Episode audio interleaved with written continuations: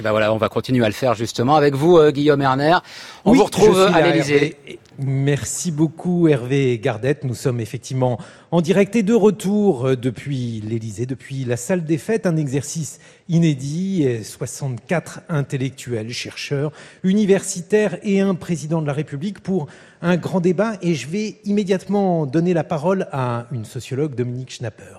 Dominique, vous avez la parole. Merci. Euh, je voudrais reprendre le propos qui avait été tenu par Pascal Bruckner au début de la séance, avant qu'on dérive vers l'économie et la climatologie et toutes sortes de problèmes très intéressants. Alors, c'est pas facile de parler parce qu'on a déjà dit beaucoup de choses, mais ce qui m'a frappé au cours des derniers mois, c'était l'expression particulière euh, d'une crise de la représentation. Vous, en avez parlé d'ailleurs et d'autres aussi du fait que la remise en question de toute forme de délégation à un autre qu'à soi. Et du coup, et sont revenus, euh, à travers ces crises de la représentation, une véritable crise de la démocratie, puisque la démocratie, c'est de respecter les institutions démocratiques et de respecter l'état de droit. Et vous avez distingué, en répondant à Pascal Bruckner, le, problème, disons, des, gilets jaunes et d'autre part le problème euh, euh, des casseurs.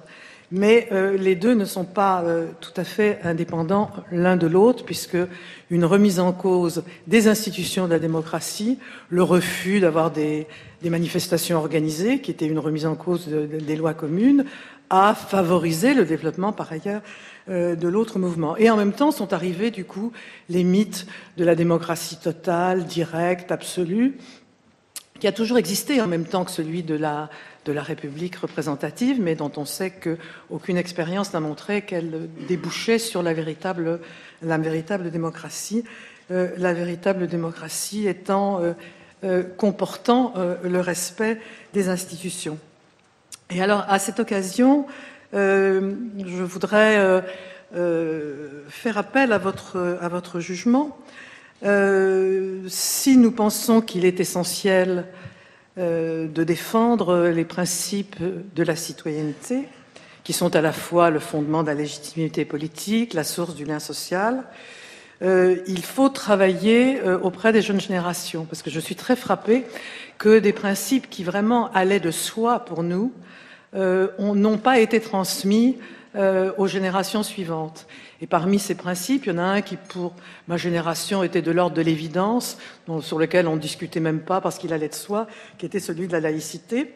Désormais, nous nous trouvons devant une série de, problèmes qui sont liés à des atteintes à la laïcité. Alors, le ministère de l'Éducation nationale euh, lutte vaillamment pour que désormais on cesse, selon la formule du ministre, euh, de mettre la poussière sous le tapis.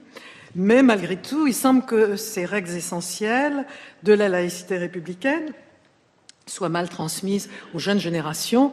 Et il y a un certain nombre de résultats de nos amis politistes sur la non-croyance des jeunes générations à la démocratie euh, euh, qui est inquiétante.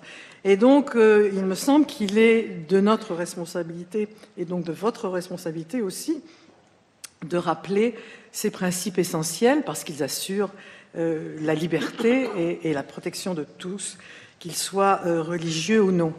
Or, euh, c'est seulement si on se tient à ces principes qu'on pourra lutter contre le racisme, la xénophobie, l'antisémitisme. Je vous rappelle ce que vous savez, Monsieur le Président, c'est que euh, les enfants juifs ne peuvent pas fréquenter toutes les écoles publiques parce que leur sécurité ne peut pas être assurée dans toutes les écoles publiques.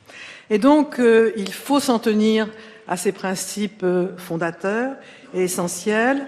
Il faut les comprendre. Il ne faut pas invoquer des, des, modèles du monde anglo-saxon qui valent pour des, pour des sociétés qui ont une autre tradition libérale que la nôtre. Nous n'avons pas la même histoire qu'eux, nous n'avons pas la même conception de la République, et il ne faut pas qu'au nom d'une imitation d'autres pays, on en vienne à oublier euh, les problèmes essentiels de la citoyenneté républicaine. Et donc, euh, nous aimerions que vous appuyiez de votre autorité, de votre engagement, euh, ceux qui luttent pour qu'à l'école d'abord, mais ensuite dans toutes les autres institutions, euh, la liberté et l'égalité de, des hommes et des femmes, de tous les individus, ne soient pas remises en cause par des formes de communautarisme qui sont contraires à notre histoire et à notre tradition. Et je voudrais dire un, dernier mot sur euh, l'appel au sens. Hein. On ne cesse de dire, euh, on ne sait pas le sens, on a besoin du sens. Alors, j'ai le triste privilège d'être sans doute la doyenne de cette réunion, et donc j'ai encore vécu ce qu'a été euh, le combat des résistants les, plus héroïques et les plus, oui, les plus héroïques euh, en entrant dans la résistance. Ça a été pour assurer exactement la société que nous avons, c'est-à-dire une société libre, assez prospère, qui nous permet de donner le sens que nous voulons à notre vie. certains d'entre eux sont morts pour cette idée.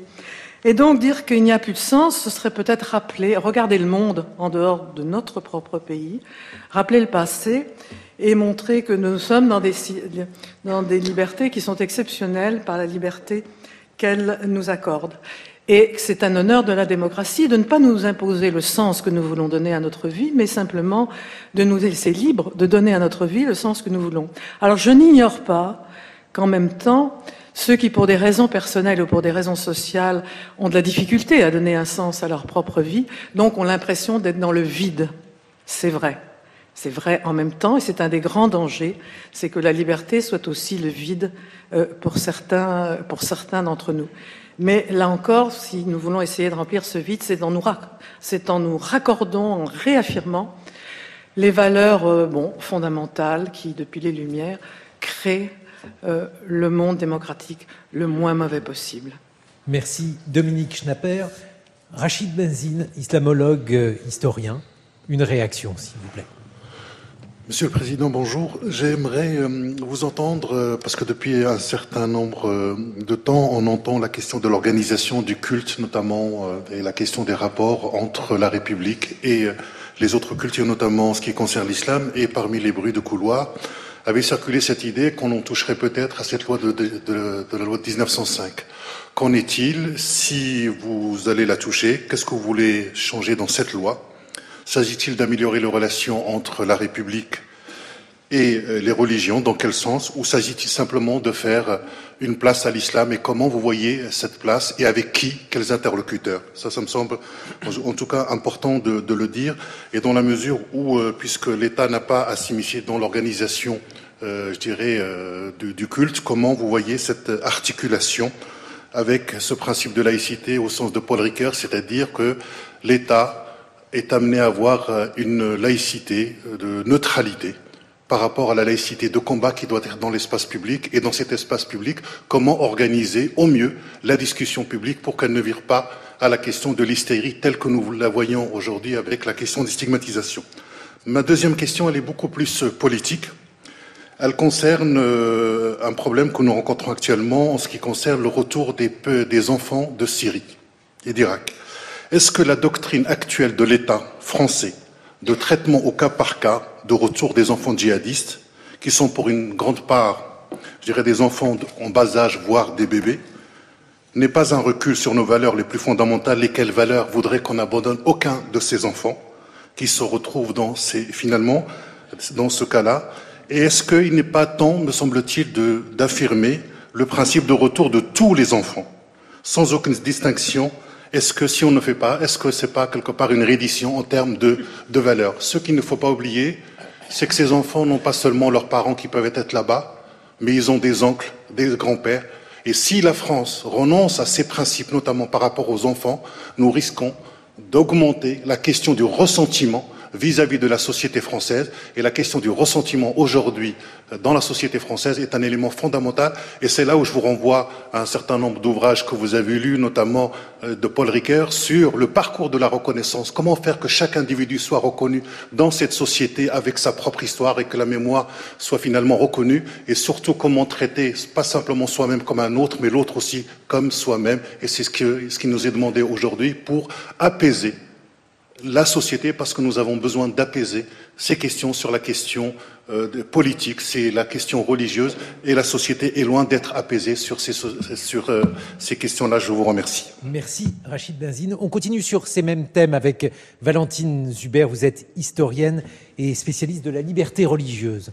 Oui, Monsieur le Président, dans la poursuite de ce que vient de dire mon collègue, euh, dans le cadre de la défense des droits de l'homme, de la prévention des libertés publiques et dans le maintien, voire le renforcement de la laïcité de l'État, comment lier cette exigence de neutralité du bon gouvernement démocratique, mais qui doit être équitable et juste envers tous, avec cette pluralisation croissante des expressions identitaires et des convictions religieuses tant politique d'ailleurs aussi que religieuse, qui est la marque de nos sociétés libérales. Comment faire droit à un projet de société commun si ce sont toujours les mêmes, et là je pense aux croyants en général ou aux porteurs de convictions affirmées, toujours les mêmes qui se trouvent pointés du doigt et assignés à devoir rentrer dans le moule commun? Comment maintenir l'égalité dans la diversité sans risquer l'uniformisation et la standardisation? Comment produire enfin une société inclusive sans écraser les différences? Il me semble que plus que le dressage civique de l'apprentissage de la défense de la laïcité telle qu'elle est envisagée actuellement dans certains programmes, il me semble qu'il faut plutôt cultiver, apprendre le débat, le débat argumenté, savoir utiliser euh, la raison pour proposer son propre projet et pour le confronter à ceux des autres.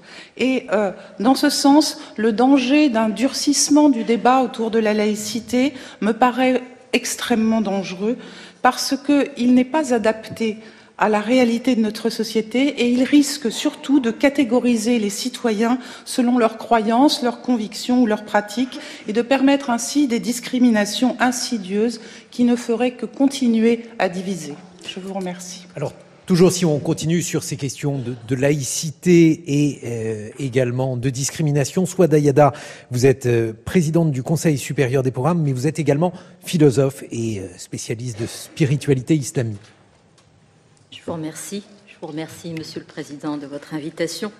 Je, m'inscrirai dans, dans, la perspective ouverte par Rachid Benzine autour des questions de l'organisation de l'islam de France sans doute en lien avec votre conception de la laïcité plus attentive aux religions, euh, vous souhaitez organiser l'islam de France, lui donner un cadre et des règles qui soient en conformité avec les lois de la République. Si les deux enjeux majeurs de votre projet sont le financement du culte et la formation des imams, beaucoup d'autres ambitions, euh, plus ou moins clairement formulées, dressent, me semble-t-il, un très vaste programme pour lequel je vous souhaite bon courage. Euh, sortir les fidèles musulmans euh, vivant en France de l'influence des puissances étrangères, euh, construire une nouvelle structure de représentation des musulmans de France, réguler l'islam de France, casser les maillons de la chaîne qui vont de la foi au terrorisme islamiste, rendre l'islam compatible avec la République et, enfin, rien que cela, séparer en islam la religion et la politique. Euh, un tel projet peut-il se satisfaire du cadre juridique actuellement en vigueur? Euh, On dit euh, que vous réfléchissez à amender la loi de 1905 en introduisant un label d'État pour les associations religieuses et en renforçant l'encadrement du financement de ces associations. Je souhaite, Monsieur le Président, attirer votre attention sur quelques-unes des difficultés qui procéderaient euh, me semble-t-il, de la volonté de rejouer avec l'islam ce qui s'est joué historiquement autour de la, laïcité entre l'État français et l'Église catholique. Euh, la première difficulté, c'est que l'islam ne s'est pas pensé, ne s'est pas constitué historiquement dans la forme d'une Église. Euh, même dans l'islam chiite, où existe une forte cléricature, nous n'avons pas affaire à l'équivalent du phénomène Église. Cela invite, me semble-t-il, à envisager patiemment la nature et la fonction des imams et le rôle que nous voulons les voir assumer.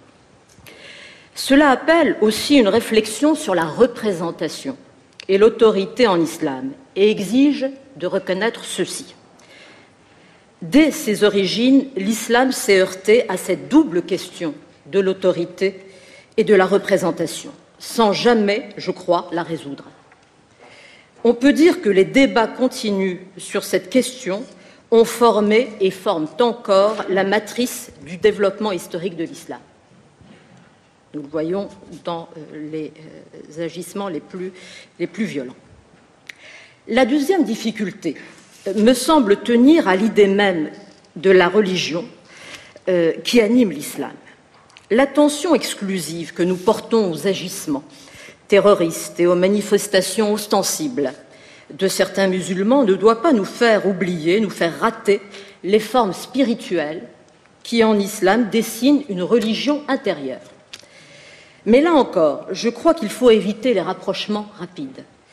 Cet islam spirituel qui configure une religion intérieure n'est pas tout à fait un islam sécularisé, s'inscrivant dans le mouvement de sortie de la religion. Voilà, donc je, crois que c'est un voilà, sujet euh, extrêmement embarrassant. Merci. Swada Yada, il y a beaucoup de personnes qui souhaitent réagir sur ce thème. Olivier Galland, vous êtes sociologue, vous avez mené une enquête euh, récemment à ce sujet. Voilà. Oui, je voudrais d'abord réagir à l'intervention euh, excellente de Dominique Schnapper et, la prolonger peut-être de façon un peu plus large sur le rapport des jeunes à la citoyenneté. Alors bien sûr, on a eu un signe favorable avec la participation des jeunes à cette manifestation pour le, pour le climat, mais il y a d'autres signes qui sont moins favorables. Euh, on voit que la participation des jeunes à, la, vie citoyenne est relativement faible. Euh, ils participent peu aux élections, euh, ils ont un très faible engagement dans les partis et, les syndicats, ils montrent un grand désintérêt pour la, la, politique, leur engagement associatif est relativement modéré et plutôt récréatif. Et puis d'ailleurs, euh, à propos du grand débat, euh, le, le a fait un, sondage un peu aléatoire et a regardé la, la sociologie un peu des participants au grand débat. Moyenne d'âge 60 ans, 5% de jeunes. Donc je sais que vous avez eu un débat avec les jeunes, Monsieur le Président, qui était d'ailleurs excellent. Je l'ai regardé de bout en bout. Et j'ai trouvé ces jeunes d'ailleurs formidables. Ils avaient beaucoup de choses à dire. Mais en fait, dans la société française, on les écoute peu. On les écoute peu, ces jeunes. Mais on voit aussi d'autres signes plus inquiétants. On voit monter des signes de radicalité, de radicalité religieuse. Alors Gilles Kepel, ici présent, pourra en parler mieux que d'autres, mais aussi de radicalité politique. On en a euh, des exemples malheureusement euh, aujourd'hui, et un certain attrait pour la violence. J'ai été frappé par un sondage euh, de l'Ipsos récemment qui montrait que 35% des jeunes considéraient, étaient d'accord avec l'affirmation suivante certaines personnes usent de la violence pour défendre leurs intérêts. 35% des jeunes étaient d'accord avec ça. 20% de l'ensemble des Français, mais 35% des jeunes. Donc voilà, il y a une sorte de légitimation de la violence qui commence à apparaître dans notre société. Et d'autres jeunes, par contre, sont, tentés plutôt par une sorte de repli identitaire sur la classe d'âge, et euh, sur les réseaux sociaux. Donc tout ça pose de graves problèmes, je pense, pour notre vie en société et pour le débat démocratique. Alors, moi, je voudrais faire une proposition. Il n'y a pas eu beaucoup de propositions jusqu'à présent dans ce débat. Je voudrais faire une petite proposition très pragmatique. Je pense que pour lutter contre ce déficit de citoyenneté, l'école française aurait un rôle à jouer. Or, ce n'est pas du tout dans sa culture. La culture de l'école française, c'est de délivrer des connaissances, c'est de délivrer des compétences cognitives, mais ce n'est pas de former le citoyen. Alors que c'est tout à fait la mission que s'assignent euh, les écoles dans les pays euh, du nord de l'Europe qu'on prend souvent euh, en exemple. Donc je pense que l'école devrait prendre en charge cette mission. Alors évidemment, il ne s'agit pas de faire des cours, des cours magistraux d'éducation civique, ça ce serait tout à fait contre-productif, mais il s'agit d'avoir des débats argumentés. Je crois que le terme d'ailleurs a été employé par une intervenante précédente. Il s'agit d'avoir des débats argumentés avec ces jeunes, d'abord d'écouter ce qu'ils ont à dire, même si ça dérange, et ça dérange souvent, mais il faut les écouter, on ne les écoute pas assez. On a une culture scolaire qui est très verticale, où les élèves sont passifs. Il faut faire rentrer la culture participative, qui est si à la mode aujourd'hui, dans le système scolaire. Donc écoutez ce que ces jeunes ont à dire, ils ont des choses à dire qui parfois dérangent, qui parfois sont stupides, mais il faut débattre avec eux, les écouter, et je pense qu'il y a un véhicule pour ça. Je ne sais pas ce qu'en pense M. Blanquer. Euh, Payon avait inventé l'enseignement moral et civique. Euh, je n'ai pas l'impression que ça fonctionne très bien, mais ça pourrait être le véhicule pour faire ça. Et puis il y aurait un avantage subsidiaire, c'est qu'on sait bien, il y a des travaux de psychologues, de sociologues, d'économistes qui l'ont montré, que d'acquérir des compétences cognitives dans la vie, c'est très bien pour réussir, mais ça ne suffit pas. Il faut aussi acquérir des compétences sociales et euh, l'école devrait jouer un rôle parce que ces compétences sociales, malheureusement, certaines familles n'arrivent pas à les fournir à leurs enfants et l'école devrait prendre en charge ce rôle éducatif des jeunes citoyens. On va faire réagir, merci Olivier Galland, on va faire réagir euh, Monsieur le Président de la République. Oui, sur ce et, et, je, laisserai d'ailleurs les ministres, ministre de l'Éducation nationale et la ministre de l'Enseignement supérieur et de la Recherche réagir sur les, sujets scolaires. Je trouve que c'est important qu'ils euh, apportent d'abord ce, qu'ils font et puis leur part de vérité. Sur, ce qui vient d'être dit, je, je, je, lis comme vous, hein, je parle de jeunesse, citoyenneté, je vais remonter sur euh, la problématique euh, laïcité et islam, ce que je les distingue. Sur ce que, sur ce que vous venez de dire, je crois qu'on a bien vu le sujet et au fond, la jeunesse d'aujourd'hui, elle est le résultat de l'école d'hier. Les jeunes qui ont entre 18 et 25 ans, c'était la difficulté de mener des, réformes ou de procéder à des changements. Ils sont le fruit d'un système éducatif euh, qui était celui qu'ils ont connu euh, il y a 5, 10 ou 15 ans. Et, je crois que ce qu'on veut vraiment bâtir avec cette notion d'école de la confiance euh, correspond pour partie, d'ailleurs à ce que vous dites, c'est-à-dire en faisant rentrer l'éducation artistique, culturelle, en faisant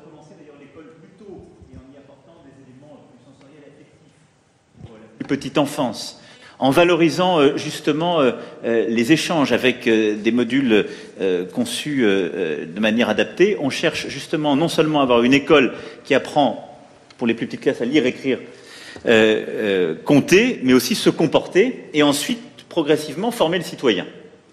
Donc l'idée, c'est vraiment d'aller dans ce sens, de donner de la confiance, jusqu'à d'ailleurs la politique d'orientation. C'est tout le lien qui est fait entre l'école le lycée et le supérieur, avec ce fameux débat qu'il y a eu autour de Parcoursup, et ce qu'on prévoit dans l'école pour aider les, études, les élèves puis les étudiants à s'orienter et à choisir. Parce que notre système scolaire, il était surtout formidablement fait pour être déterministe sur le plan des choix, c'est-à-dire euh, ces vies empêchées qu'on évoquait tout à l'heure, elles, allaient jusqu'au choix ultime. On en parlait avec les ministres, l'école dans laquelle euh, euh, on vivait, c'est une école où un jeune en sortant de terminale, la plupart du temps, il choisissait les choses en regardant ce que ses parents faisaient ou les offres éducatives qu'il y avait autour de la maison, c'est-à-dire dans la ville la plus proche, quand on regarde les éléments statistiques, ce qui est vraiment le, cœur du, faible choix. Donc, moi j'ai bien conscience de ce que vous dites, je serai les mises complétées, mais l'idée de former des citoyens et en quelque sorte progressivement d'amener les collégiens, lycéens, puis les étudiants euh, pleinement à cette, part de sortie de l'état de minorité si je puis dire, ce qui correspond à la philosophie qu'on a pour toute la société, euh, est au cœur de ce qu'on veut faire et de reconnaître qu'il n'y a pas que des compétences cognitives. Alors après, vous avez ouvert un, continent, euh, et donc je vais essayer de, dire comment, à titre personnel, je vois les choses, et au-delà de titre personnel, les engagements que j'ai pris et, ce à quoi je, crois.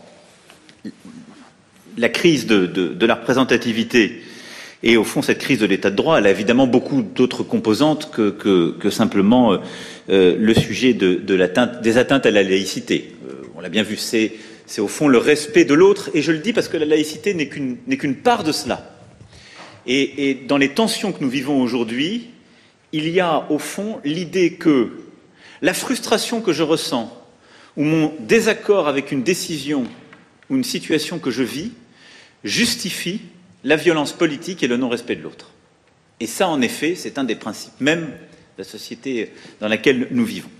Et, qui fonde la citoyenneté, c'est-à-dire le fait qu'on reconnaisse en même temps euh, des droits et une, protection. Et donc ça, on ne peut, l'accepter. On voit là qu'il y a à reconquérir à la fois euh, euh, des principes, des actes, une éducation, et à faire respecter cette part d'ordre sans laquelle la liberté ne peut plus s'exercer. Dans ce contexte-là, Comment moi je vois la laïcité? D'abord sans naïveté, et ce que vous avez dit, je le partage. Je l'ai d'ailleurs même dit il y a quelques semaines de manière aussi crue que vous l'avez fait pour les, élèves d'écoles juives, en demandant un audit systématique au ministre euh, de toutes les écoles où on observait ce phénomène. Phénomène lancinant depuis euh, des années et des années euh, dans certains départements. Où on a des élèves qui, parce qu'ils sont juifs, ne peuvent plus rester à l'école et sont poussés dehors. Phénomène d'ailleurs qui était insidieux parce qu'on ne le dit pas.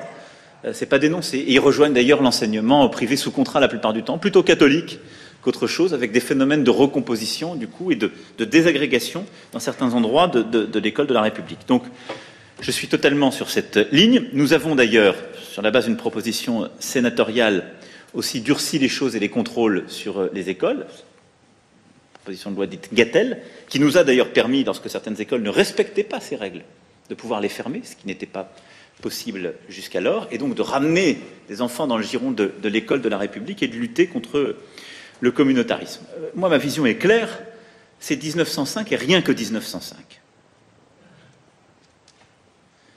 La laïcité n'a pas d'adjectif qu'on doit lui accoler. Moi, je ne lui en ai pas accolé. Mais je n'en ai jamais fait non plus une forme de religion de la République contre une autre. La laïcité, c'est, j'ai toujours dit, tel que je le vois, un principe de la République qui assure la liberté de chacun et la protège. Et donc permet à chacun de croire ou de ne pas croire, de le faire librement,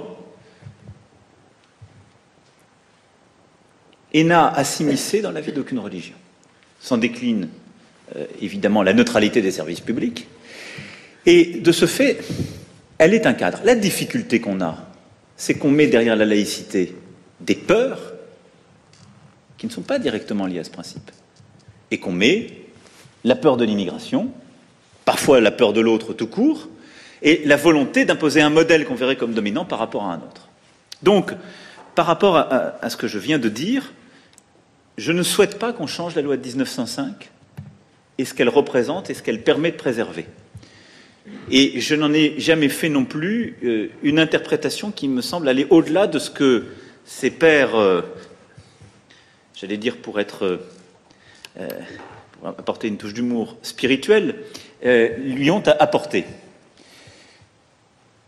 Une fois qu'on a dit ça, j'ai souvent dit, je ne demande à personne en République de croire modérément ou pas. Cela ne m'intéresse pas. Je veux que chacun puisse croire ou ne pas croire librement, que dans le cadre de sa foi, ça puisse être aussi absolu qu'il ait besoin de la vivre, mais je demande aux mêmes citoyens de respecter absolument toutes les règles de la République. C'est comme ça que je vois les choses.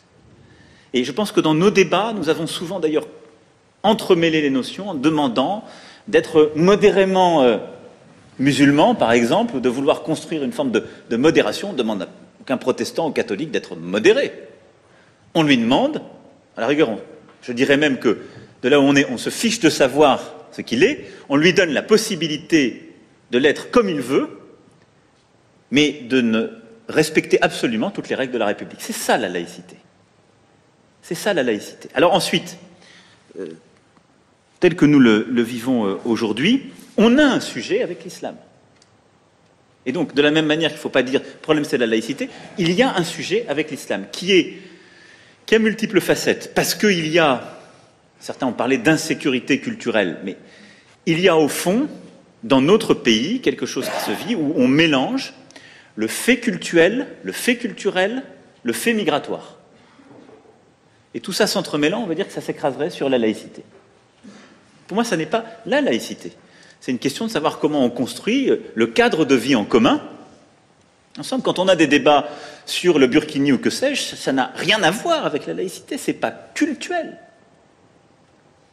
C'est un débat qui, a la rigueur, à voir avec l'ordre public et la capacité à garder le calme dans un espace social, à se dire est-ce que c'est acceptable par les uns et les autres et comment comment on veut vivre ensemble? Mais ce n'est pas la même chose que la laïcité.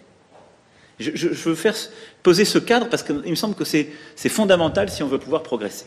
Et donc, nous avons aujourd'hui dans notre société à euh, réussir à installer la place de l'islam, qui, est une religion qui n'était quasiment pas présente au moment de la loi de 1905, qui, compte tenu des migrations des dernières décennies, a pris plus de place dans notre société, et qui a à faire jouer des tensions qui sont euh, à la fois euh, migratoires, de représentation et, sur voilà, ces, qui fait vibrer toutes les cordes que je viens d'évoquer. Et, je pense que ça, il faut, le, regarder en face, ce défi. Et donc il faut y apporter une réponse. Et c'est le, cœur de ce que je veux faire. Donc pas en disant il faut affaiblir 1905 ou il faudrait faire avoir une approche concordataire pour cette religion. Non, mais il faut dire maintenant, nous avons euh, euh, des Françaises, des Français ou des binationaux dont c'est la religion, ils sont de plus en plus nombreux, et elle doit pouvoir trouver sa place pleine et entière, on doit pacifier cette relation. Et on, qui plus est, notre défi est au carré parce qu'on le fait à un moment où l'islam vit une crise qui est mondiale, où vous avez un conservatisme croissant au sein de beaucoup de ces religions, et même des pays où il y avait autant de musulmans il y a 30 ans et aujourd'hui, qui étaient des pays où le voile avait disparu. Beaucoup de pays du Maghreb, du Proche Moyen-Orient voient le voile réapparaître. Donc c'est, je dirais, un mouvement qui est lié à l'islam lui-même, qui n'est pas lié à notre société à nous. Donc il y a un conservatisme qui monte, des tensions qui montent au sein de l'islam, et où l'expérience de cette religion entre le fait spirituel et le fait politique n'est pas la même que celle que nous vivons. Et donc, dans ce contexte-là, nous devons penser un cadre où on ne doit rien transiger de cette séparation. Et ça, je pense que c'est un fait absolument essentiel. Rien ne peut être transigé. Et donc, cette séparation entre l'Église et l'État, il faut réussir à la penser, l'articuler pleinement. Et donc, toute immixtion dans ce qui est de l'ordre de l'État ou de l'organisation de la société, du fait d'une religion, ne peut être acceptée. Et c'est là où il y a un point de tension très fort avec euh, certaines personnes qui organisent ce culte le font vivre et qui sont sur des mouvements plus conservateurs. Et là-dessus, il s'agit de distinguer aussi les choses. Ce ne sont pas des gens qui vont conduire au terrorisme, mais qui ont une vision très conservatrice et de type politique de l'islam. On l'a chez certains frères musulmans, chez certains salafistes, qui considèrent que leur rôle est d'avoir des formes d'organisation qui relèvent du politique et, et plus simplement du religieux. Ça, ça n'est pas compatible avec, pour le coup, la laïcité et la vision que nous avons de la société. Et donc, pour faire vivre tout le monde ensemble, nous devons progressivement, d'abord, commencer à l'école. Et donc, je, reprends par rapport à votre point, vous avez raison, il ne s'agit pas de dire on a enseigné en quelque sorte un, catéchisme de la République, mais on a à expliquer ce qu'est le cadre de la laïcité, tel que je viens d'essayer de le faire rapidement. Et, et c'est d'ailleurs dans le projet du ministre à expliquer ce que j'appellerais l'histoire des civilisations et d'expliquer pour que chacun puisse se faire justement son opinion et, soit instruit euh, des éléments d'histoire qu'il y a derrière parfois les croyances des uns et des autres. Mais à l'école, on ne doit rien céder de ce que certains aujourd'hui, ce sur quoi certains voudraient nous faire reculer, le relativisme sur les théories euh, de l'évolution, l'impossibilité euh, d'enseigner tel ou tel événement historique parce qu'il ne relève pas de ce que la religion accepte. Ça, c'est une ligne rouge absolue. Ensuite, quand on regarde l'islam, et beaucoup, plusieurs dans cette salle ont mené des enquêtes et des travaux très nourris euh, sur, euh, sur ce sujet et sont beaucoup plus euh, complets que moi, on regarde, on, peut voir qu'on a un vrai problème en effet d'organisation. Et vous avez raison, c'est lié au fait que l'islam ne s'est pas pensé de la même manière que les autres religions du livre qui sont présentes depuis longue date. Néanmoins, d'autres religions ont à vivre ce durcissement. On pourrait parler de l'évangélisme si on était sur d'autres continents. Nous serions au Brésil, je pense qu'on serait plus soucieux d'une plus grande radicalité de l'évangélisme que de l'islam. Donc, euh, ce qu'on voit et, qui point ici, qui nous bouscule, existe sous d'autres formes ailleurs. Mais je pense que notre devoir dans les réformes à conduite, c'est un de clarifier les sujets de financement, parce que ces sujets de financement aujourd'hui nourrissent certains groupuscules qui ne respectent pas les lois de la République, nourrissent des comportements qui sont des comportements de sécession de la République, introduisent beaucoup de confusion. Et donc il faut remettre de la transparence. La loi de 1905 d'ailleurs le permet, c'est les compromis qu'on a passés avec la loi de 1905 qui ont rendu les choses plus faibles. Je ne veux pas être ici euh, trop long, mais on a accepté avec beaucoup de religions de sortir du cadre de 1905 pour passer par le cadre de 1901 qui est moins rigoureux. Et donc il faut qu'on regarde ensemble comment dans le financement des religions, on rentre dans le cadre stricto sensu de 1905-1907 qui permet un contrôle tout à fait satisfaisant. Il ne s'agit pas de le réinventer, mais de revenir sur des choses avec lesquelles on avait composé dans le temps. Ensuite, on a le sujet de l'islam consulaire qui pose des questions différentes selon les pays de référence et qui pose tout particulièrement, pour se parler toujours aussi franchement ici, un vrai sujet par rapport à la Turquie.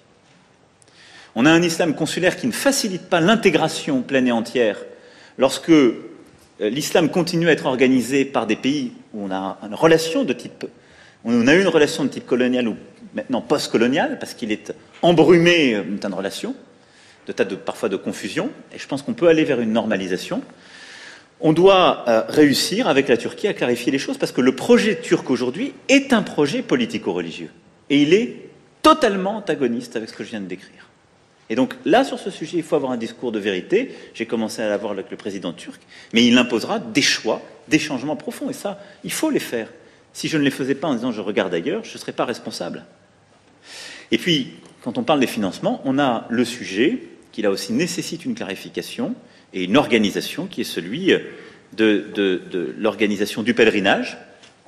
Là, ça touche directement évidemment euh, l'Arabie saoudite, où, je dirais aujourd'hui, les règles de, transparence, de clarté ne sont pas satisfaisantes et nourrissent aussi des structures, des comportements qui sont parfois pas ce qu'on souhaite. Voilà donc les quelques éléments, en tout cas tangibles, sur lesquels je souhaite qu'on puisse avancer, mais tout simplement pour faire ce que nous sommes.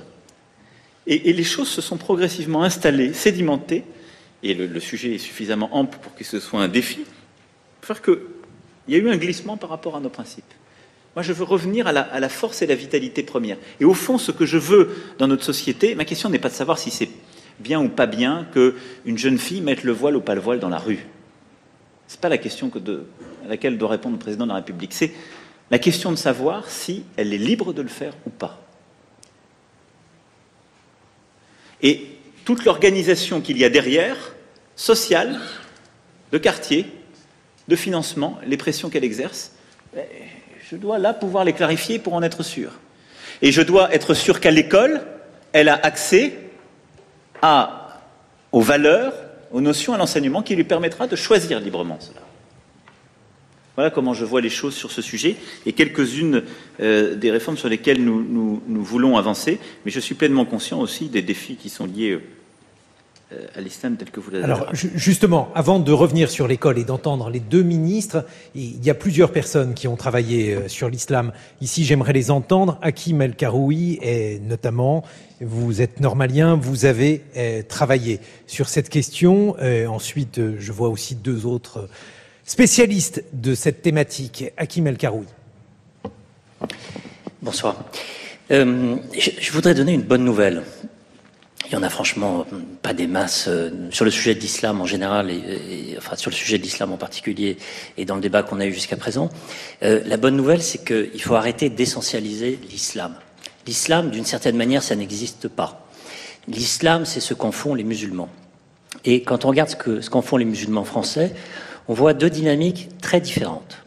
On voit d'un côté un islamisme français qui n'est pas l'islamisme maghrébin, qui n'est pas l'islamisme du Moyen-Orient, qui est une invention qui d'une certaine manière peut nous inquiéter parce que c'est plus qu'un projet politique, c'est un projet idéologique qui se nourrit et qui est né d'une certaine manière de la situation française et pas de la situation du monde arabe. Donc on a cette inquiétude-là qui est, qui est forte, qui est légitime, euh, qui doit être documentée. Et puis, il y a une autre dynamique. Et cette dynamique, malheureusement, on n'en parle jamais. Euh, c'est celle de tous ces Français de confession musulmane qui ont une différence avec les autres Français, c'est que souvent, plus ils sont jeunes, plus ils pratiquent, plus ils croient, ce qui n'est pas du tout le cas euh, des autres jeunes Français. Mais quand on les regarde de près, on se rend compte qu'ils ont le même système de valeurs que les autres Français. Peut-être un peu plus conservateur, probablement, euh, mais pas dans une logique d'antagonisme avec les valeurs de la République. Et je crois qu'il faut partir de cette divergence. Cette divergence, elle montre que le combat, il est d'ailleurs d'abord entre les musulmans, plutôt qu'entre la République et l'islam. Il dit aussi une chose, c'est que c'est pas l'État qui va réformer l'islam de France. C'est pas l'État qui va créer l'islam de France. Ce sont les musulmans de France. Parce que l'État, ce n'est pas son rôle, ce n'est pas le génie de la laïcité, et puis ce ne serait même pas efficace de croire que c'est l'État qui va le décider.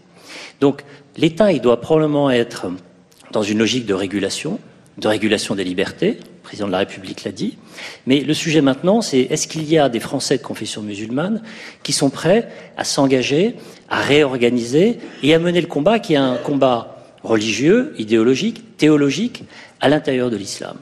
Moi, je crois que tous les travaux qui ont été faits ici et là sur ce sujet montrent que c'est possible euh, et qu'il faut que l'État soit à sa place c'est pas l'État qui va faire. Si c'est l'État qui fait, il va casser. L'État, il doit aider, soutenir, encadrer, faciliter les relations avec les pays étrangers qui, pour mille raisons, veulent intervenir. Et, si on arrive à ce subtil équilibre, peut-être qu'on pourra faire la grande transformation qui s'impose, et gagner une bataille qui franchement, franchement n'était pas sûre d'être gagnée. Merci Hakim El Karoui. Benjamin Stora, vous présidez le conseil d'administration du musée de l'immigration sur ce que le président de la République a dit, sur ce qu'Hakim El Karoui a dit par rapport à ce que vous connaissez euh, de l'islam. Une réaction euh, Tout d'abord, merci Monsieur le Président pour euh, cette invitation et ce débat. je dirais que dans le flot des images négatives concernant l'islam et les pays arabes, alors on ne va pas tous les énumérer, le chaos, les guerres, les réfugiés, euh, le terrorisme, etc. Il y a une éclaircie, c'est l'Algérie d'aujourd'hui. Parce que euh, dans l'Algérie d'aujourd'hui, euh, nous avons des millions de personnes qui manifestent pour la démocratie politique et pour un système de représentation qui leur appartienne en propre. Cet événement, qui est considérable, aura des répercussions pour tout le monde méditerranéen et donc pour la France, qui est une puissance méditerranéenne. Alors la question, que, parce que je vais être très rapide, hein, sinon on va terminer très tard et tout le monde va être très fatigué, la question simplement que je voudrais poser est la suivante. Comment faire en sorte que la France puisse euh, intervenir pour soutenir les démocrates algériens, alors qu'elle a, comme nous le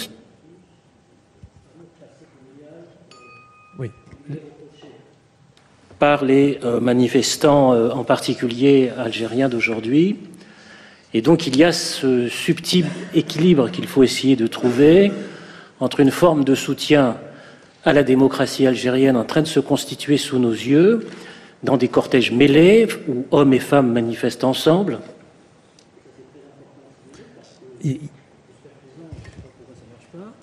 Euh, un sabotage encore. Hein. Euh, un complot.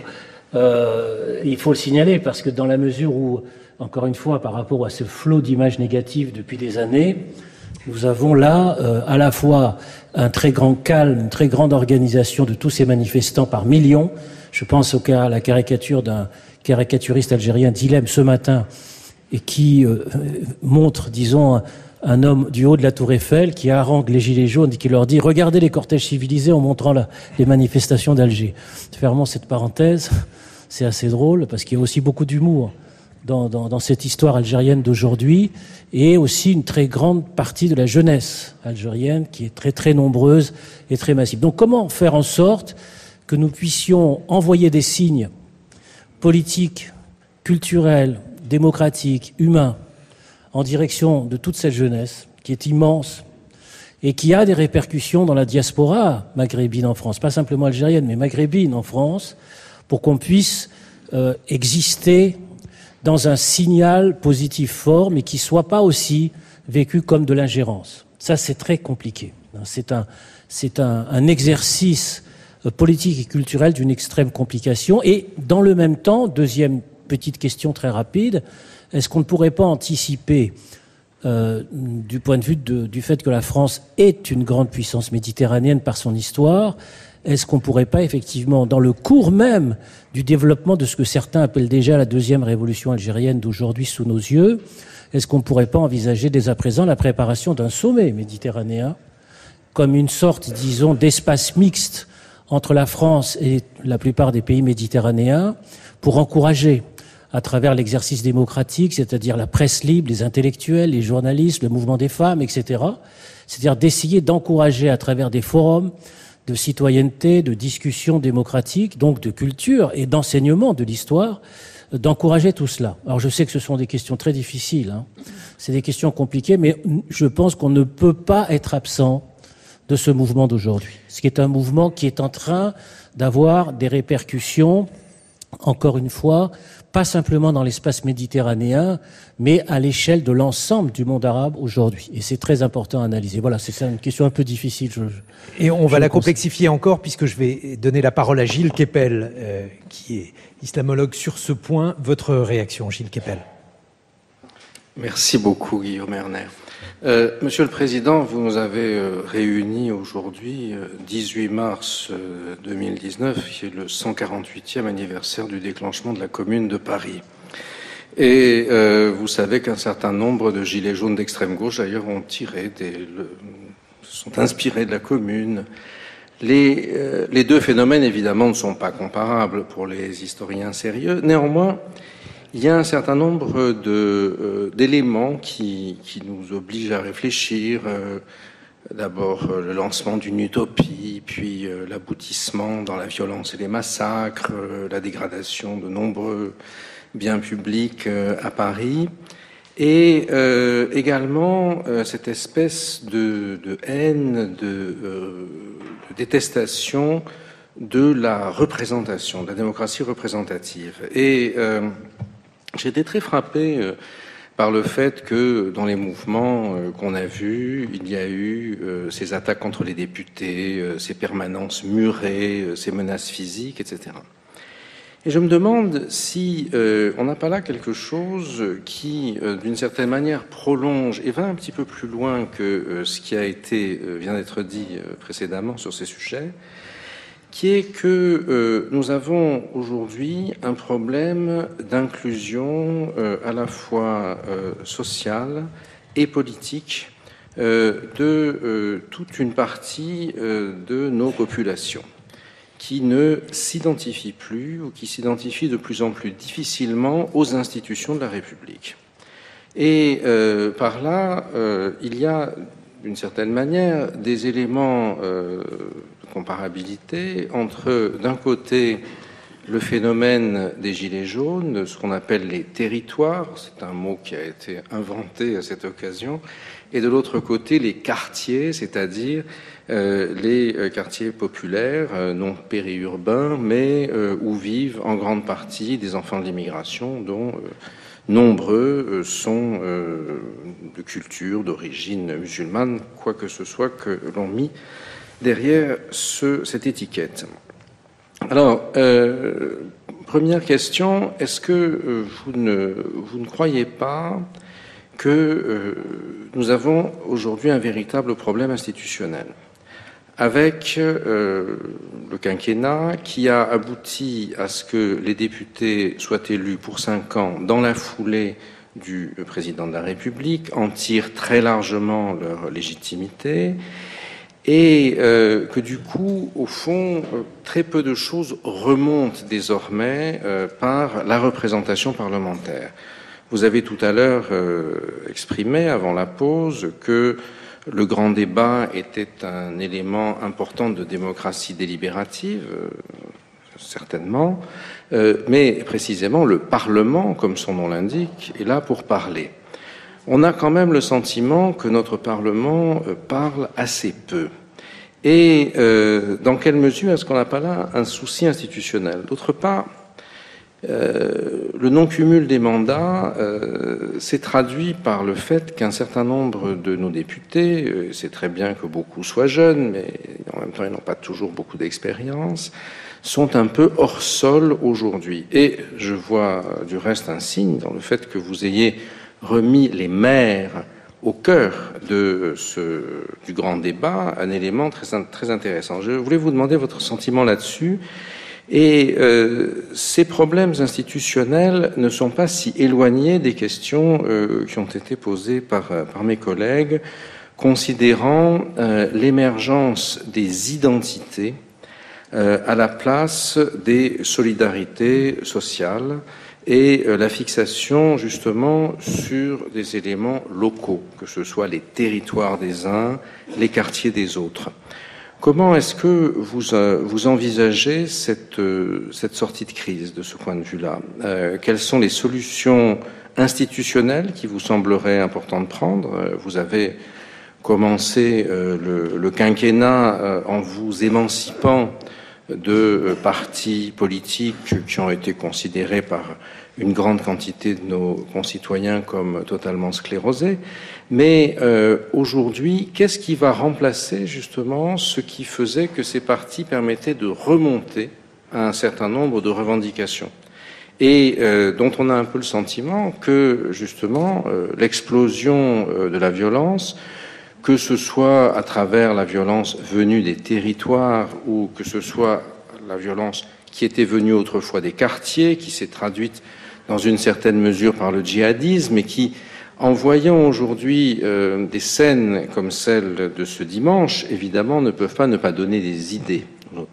Comment est-ce que vous envisagez euh, la solution à ces problèmes? Je vois que Guillaume, Guillaume, Erner s'approche avec son bâton à censure, donc je me tais face à la censure mon chronomètre, parce qu'il y a eu énormément de, points abordés. Et, alors en plus, j'allais vous dire, euh, n'hésitez pas à dire euh, si la réponse du président de la République vous satisfait. Mais alors là, on est parti très très loin. Peut-être d'abord une réponse, Monsieur le Président, sur l'Algérie et sur ce qu'a dit Benjamin Stora. Ensuite, je donnerai la parole au ministre. Alors, Pour l'école. on est sur un spectre très large. Non, je, partage ce qu'a dit Benjamin Stora avec les contraintes qui sont les miennes. Donc je suis intellectuellement d'accord et politiquement placé dans une situation qui est différente. Différente. Et donc, euh, parce que quelques commentaires que ce soit est perçu comme une émission. On peut enlever le micro. donc, euh, c'est la grande difficulté il y a des échanges qui, sont constants pour essayer d'accompagner euh, ce qui est une forme de, transition des dirigeants. Mes homologues, de là où je suis, ce sont les dirigeants. Et je pense que si j'en venais à, en tout cas de là où je suis, d'où je parle, euh, à euh, choisir mes interlocuteurs dans l'opposition ou dans la rue, d'abord je commettrais une erreur fondamentale vis-à-vis d'eux, c'est-à-dire que je les condamnerais au discrédit immédiat. Et je pense qu'on euh, ouvrirait un débat qu'on connaît par cœur dans la relation euh, franco-algérienne, qui est le débat euh, de l'immixtion dans la politique, etc. Donc, je me suis tenu très à distance de ce sujet. Ça ne veut pas dire qu'il n'y a pas des échanges, en particulier avec ceux qui dirigent aujourd'hui l'Algérie, pour, pour essayer de, comprendre, d'accompagner et de, de, faire passer des messages de, voilà, d'une transition mais je ne peux pas aller beaucoup plus loin sur ce sujet. Par contre, sur le deuxième sujet, la deuxième voie de passage, parce qu'il faut ouvrir des voies d'eau. D'abord, par rapport à ça, je pense que pour le coup, vous êtes beaucoup plus à même que moi d'agir efficacement. Qu'est-ce que vous voulez dire C'est-à-dire que la société civile, l'académique, le monde intellectuel, l'Algérie est un pays jeune, où pendant trop d'années, moi je l'ai dit quand je me suis rendu en Algérie, on a considéré que L'avenir d'un jeune Algérien ou d'une jeune Algérienne qui voulait réussir, c'était venir faire ses études en France. Moi, j'étais frappé même quand on offrait des programmes avec les ministres euh, en Algérie, les gens disaient ça, ça n'a pas l'air terrible.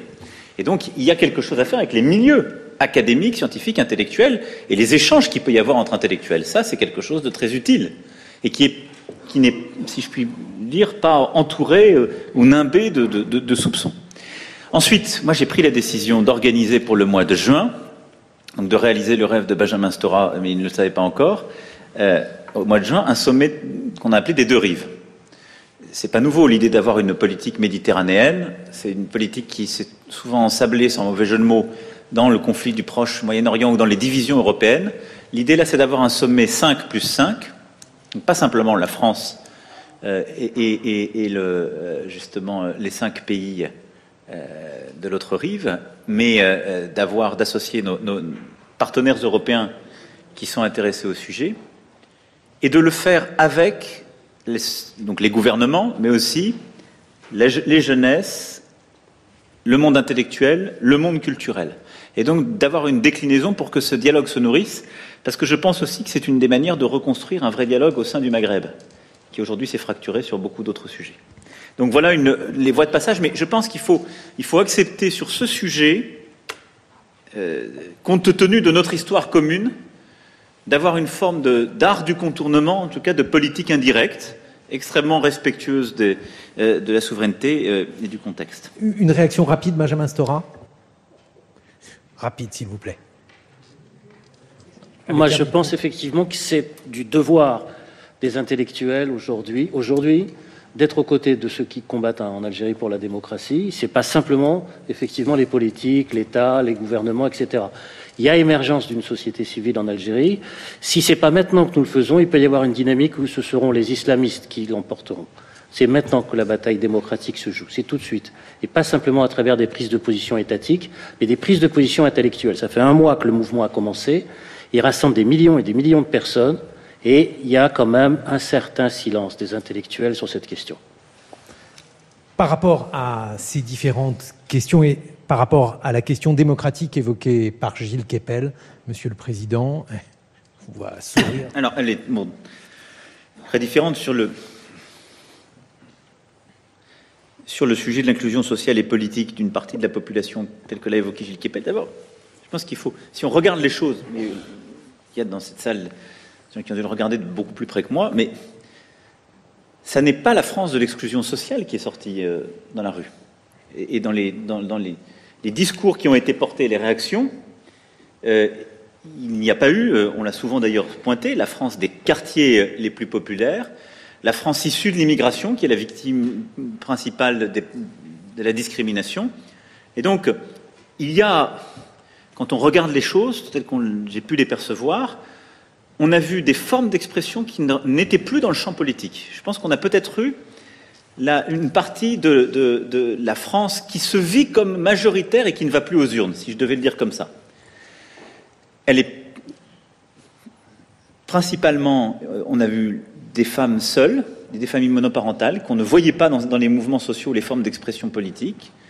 On a eu des personnes commerçants, artisans au début du mouvement, des gens qui travaillent mais dont les salaires sont très modestes euh, euh, et, qui considèrent qu'ils n'arrivent pas à vivre de leur travail. On a ensuite des gens qui vivent des minima, mais je dirais qu'ils sont venus peut-être moins au début de la crise, parce qu'il y a eu des, mutations progressives de, personnes présentes et des, retraités modestes. Et donc, je le dis parce que ça correspond plus en effet à, une fracture territoriale quand on regarde les choses, une forme de sentiment de décrochage. Et dans les discours, quand on a lu ces discours, c'est aussi une réaction par rapport à des droits qu'on accorderait à certaines minorités ou à des, politiques de reconnaissance de minorités, alors même que le cœur du projet ne serait pas respecté ou le cœur du pacte ne serait pas respecté par rapport à, voilà, à ce que ces personnes vivent. Je le dis parce que le caractère inédit de ce qui s'est passé est là, et donc me semble traduire quelque chose de différent d'un problème d'inclusion sociale. Il est, plus complexe et c'est pour ça que j'ai. Mon analyse, c'est qu'il porte au cœur du projet, du projet national et européen et donc de, ce que nous. Voilà, ce n'est pas un sujet d'une catégorie, mais de plusieurs. Alors, sur le sujet institutionnel, il, y en a un. Est-ce qu'il est la réponse la plus immédiate? On va voir ce qui remonte, y compris de celles et ceux qui ont en charge d'y réfléchir. Je pense qu'on peut faire mieux respirer notre démocratie. Euh, moi-même, j'avais pris des engagements et donc j'espère qu'ils euh, pourront se traduire, d'avoir plus de proportionnalité dans les votes, de redonner de la vigueur un rôle à plus de parlement. Euh, et donc un parlement qui parle, c'est un parlement qui évalue, qui peut contrôler, qui a, qui a un pouvoir de contrôle et d'évaluation supplémentaire. Quand je regarde l'évolution de notre système parlementaire ces dernières décennies, on a, plutôt donné davantage de place au Parlement. La réforme de 2008 ou les réformes précédentes ont donné plus de place au, Parlement, beaucoup à travers le temps et le pouvoir d'amendement. Assez peu à travers le pouvoir, en tout cas on n'a pas pris le pouvoir d'évaluation des politiques publiques, qui est un vrai pouvoir et de mise en cause de responsabilités politiques qui est un vrai pouvoir du Parlement. les démocraties fortes, les, font pas dix fois plus d'amendements que nous. D'ailleurs, il faut regarder numériquement. On fait aujourd'hui même beaucoup plus d'amendements que euh, certains régimes totalement parlementaires. Hein. Mais on ne s'est pas saisi de, cette forme de, contrôle. Donc ça, ça doit pouvoir bouger. Après, sur le système institutionnel, euh, il est clair que le phasage, le quinquennat qui a, écrasé le temps présidentiel sur le temps parlementaire et le phasage tel qu'il a été décidé, crée une, primauté de, la démarche présidentielle, euh, mais que je ne fais que décrire. C'est ce qu'il faisait dire. Quand j'étais en campagne et qu'on me disait à l'époque, référence à notre discussion sur les partis, mon pauvre, vous n'aurez jamais de majorité. vous vous trompez, le système, il est fait comme ça. Un souffle de légitimité. Bon, est-ce qu'il faut le changer? Est-ce qu'il faut changer les durées de temps? Vous me permettrez de penser que si je suis le dernier à l'installer euh, au moment où on se parle de manière, euh, à mon avis, euh, la plus neutre ou la plus audible. C'est un, sujet que les constitutionnalistes, les parlementaires, les intellectuels peuvent faire émerger. Si le président de la République se met à dire Moi, je pense que pour moi-même, il faudrait que ça dure différemment autre, j'ai pris des engagements sur la proportionnelle, je souhaite qu'on puisse les mettre en œuvre.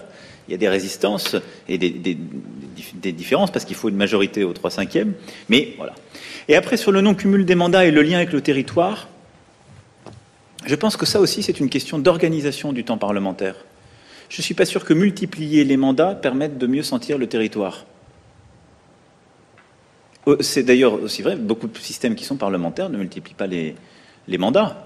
Je pense qu'il faut, dans le temps parlementaire, qu'il y ait un temps dévolu à la présence locale.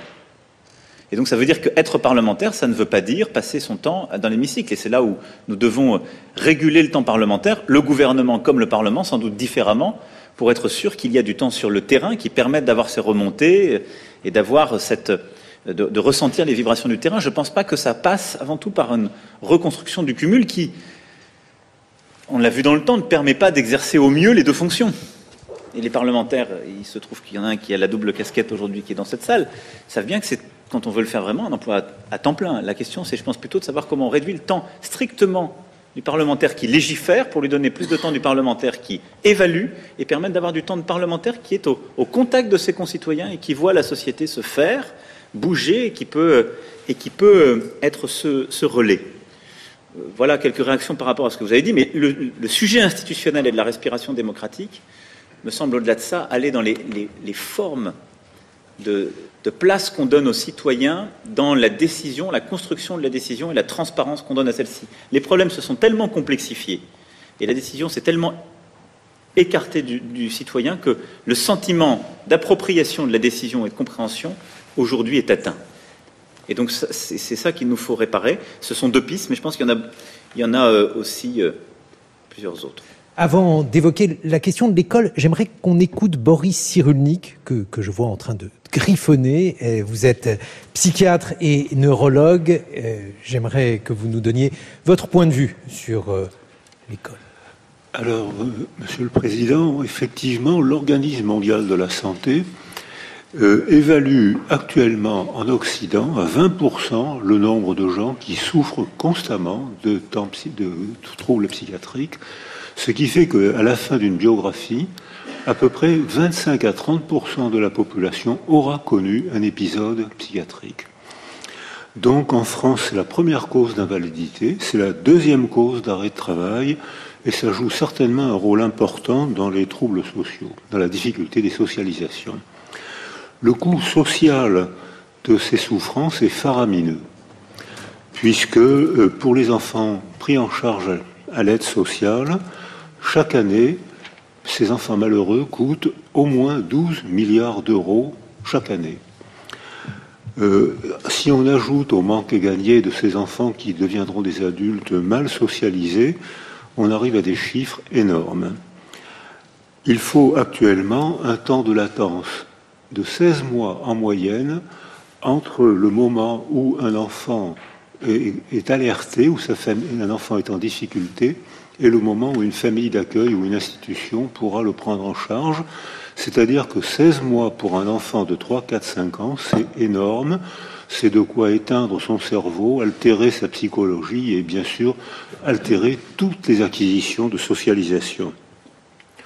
Or, c'est la première fois euh, dans l'histoire de la psychiatrie qu'on peut évaluer un peu plus scientifiquement et aborder ces problèmes. Euh, les problèmes génétiques sont décrits, mais ils sont finalement assez rares. En revanche, les problèmes neurodéveloppementaux sont évalués, photographiés, mesurés, et on sait maintenant comment ils participent à la dysfonction cérébrale qui empêche ensuite les apprentissages et les relations sociales. Principalement, c'est l'appauvrissement de la niche affective préverbale. Les premiers mois de la vie, où là, on peut prendre des décisions politiques et des décisions éducatives, parce qu'on sait qu'à ce moment-là, les trois grands facteurs du délabrement d'un enfant sont l'isolement affectif, la violence conjugale et la précarité sociale. Or, on peut agir peut-être sur ces facteurs, ces déterminants. On sait aussi que à chaque fois qu'il y a un bouleversement socio-culturel, il y a un pic psychiatrique même quand ce bouleversement est un progrès social. beaucoup de gens n'arrivent pas à s'adapter à la nouvelle culture et profitent de l'amélioration et bien sûr du fracas pour manifester des troubles psychiatriques. Or actuellement, les bouleversements socioculturels sont immenses.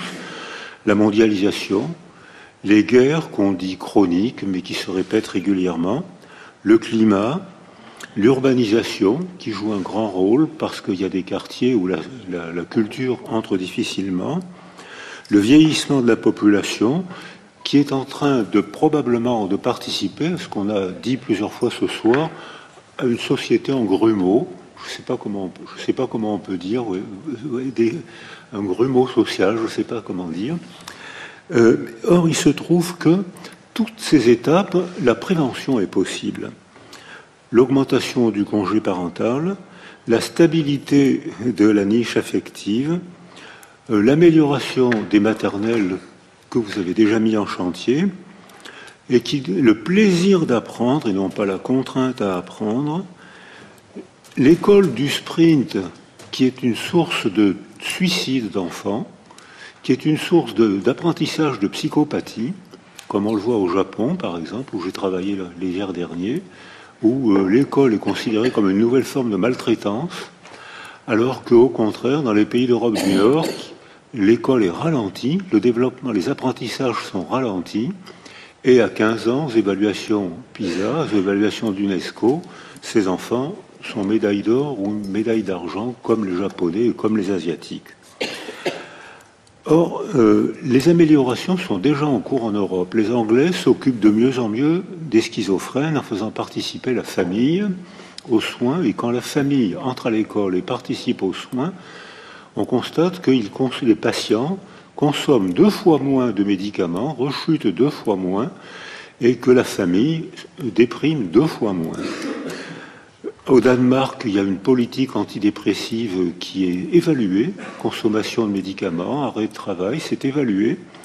En Belgique, la prise en charge des enfants autistes est bien meilleure qu'en France, puisque beaucoup d'enfants français de la France du Nord vont se faire soigner en Belgique.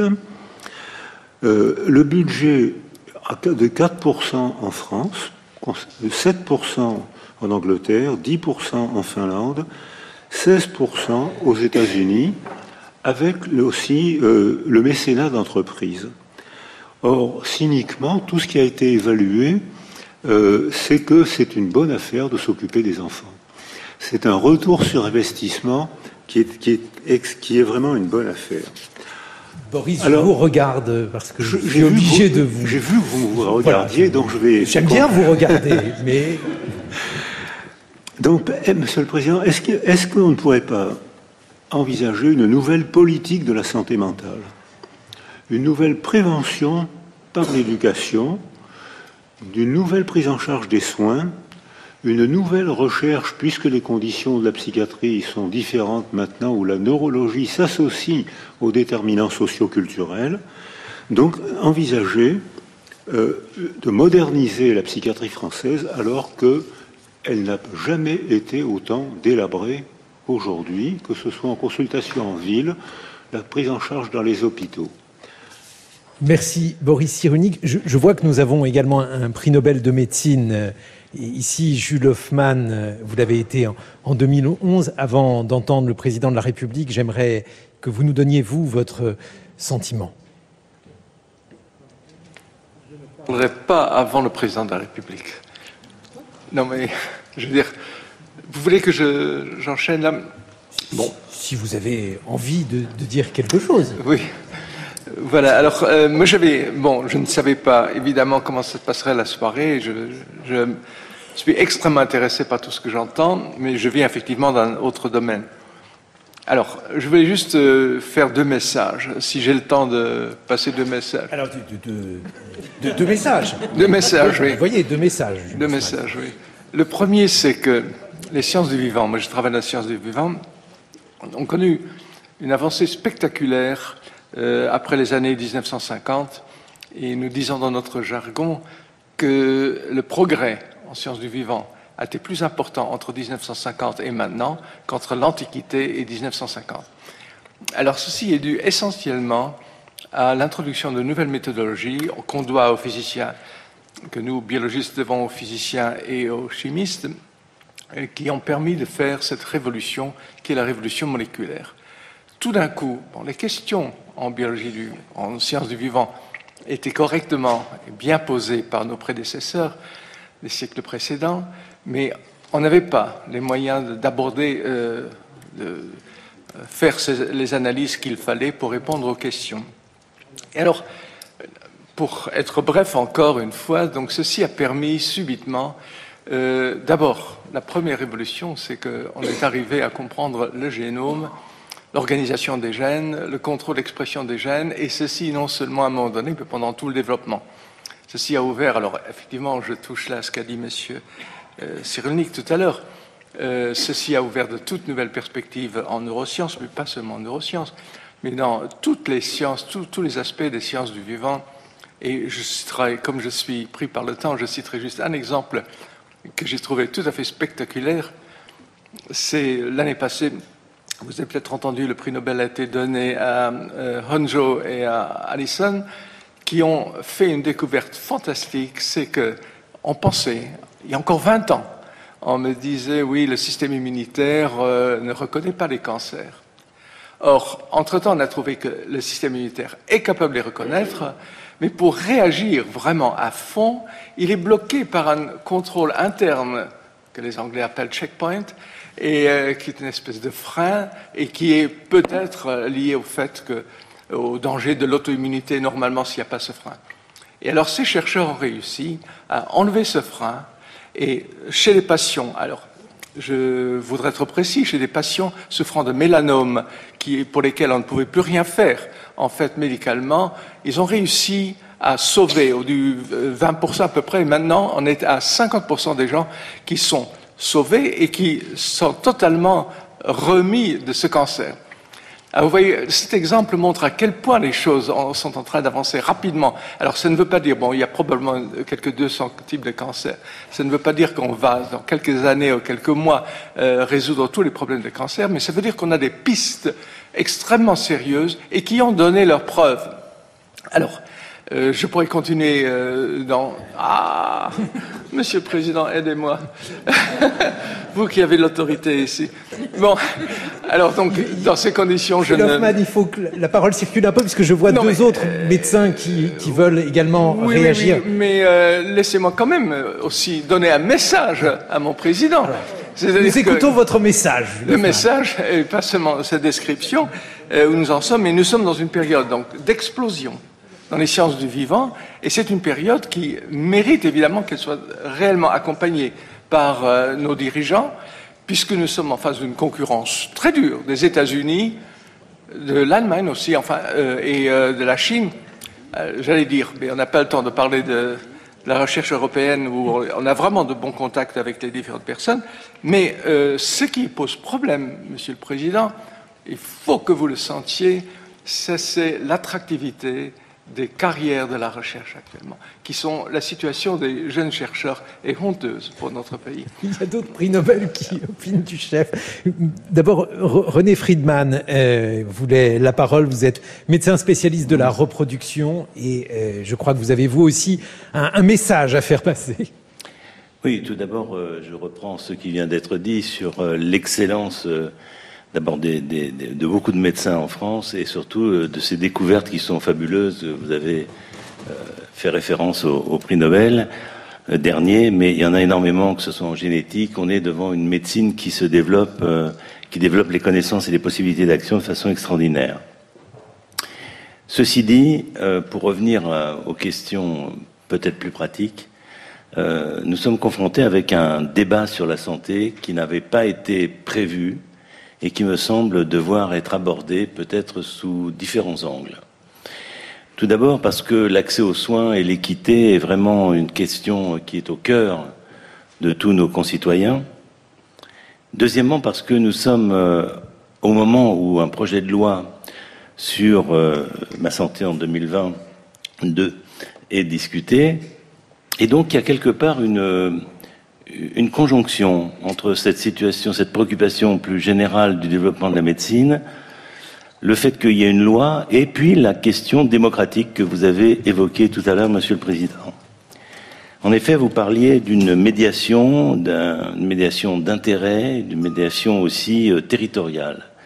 Et je l'ai repris un peu sur euh, le plan euh, médical, parce que je me demande dans quelle mesure il n'y a pas à poursuivre sous une forme ou sous une autre, bien sûr pas le grand débat, mais une participation démocratique sur des thèmes qui sont au cœur de nos concitoyens et particulièrement justement celui de la santé.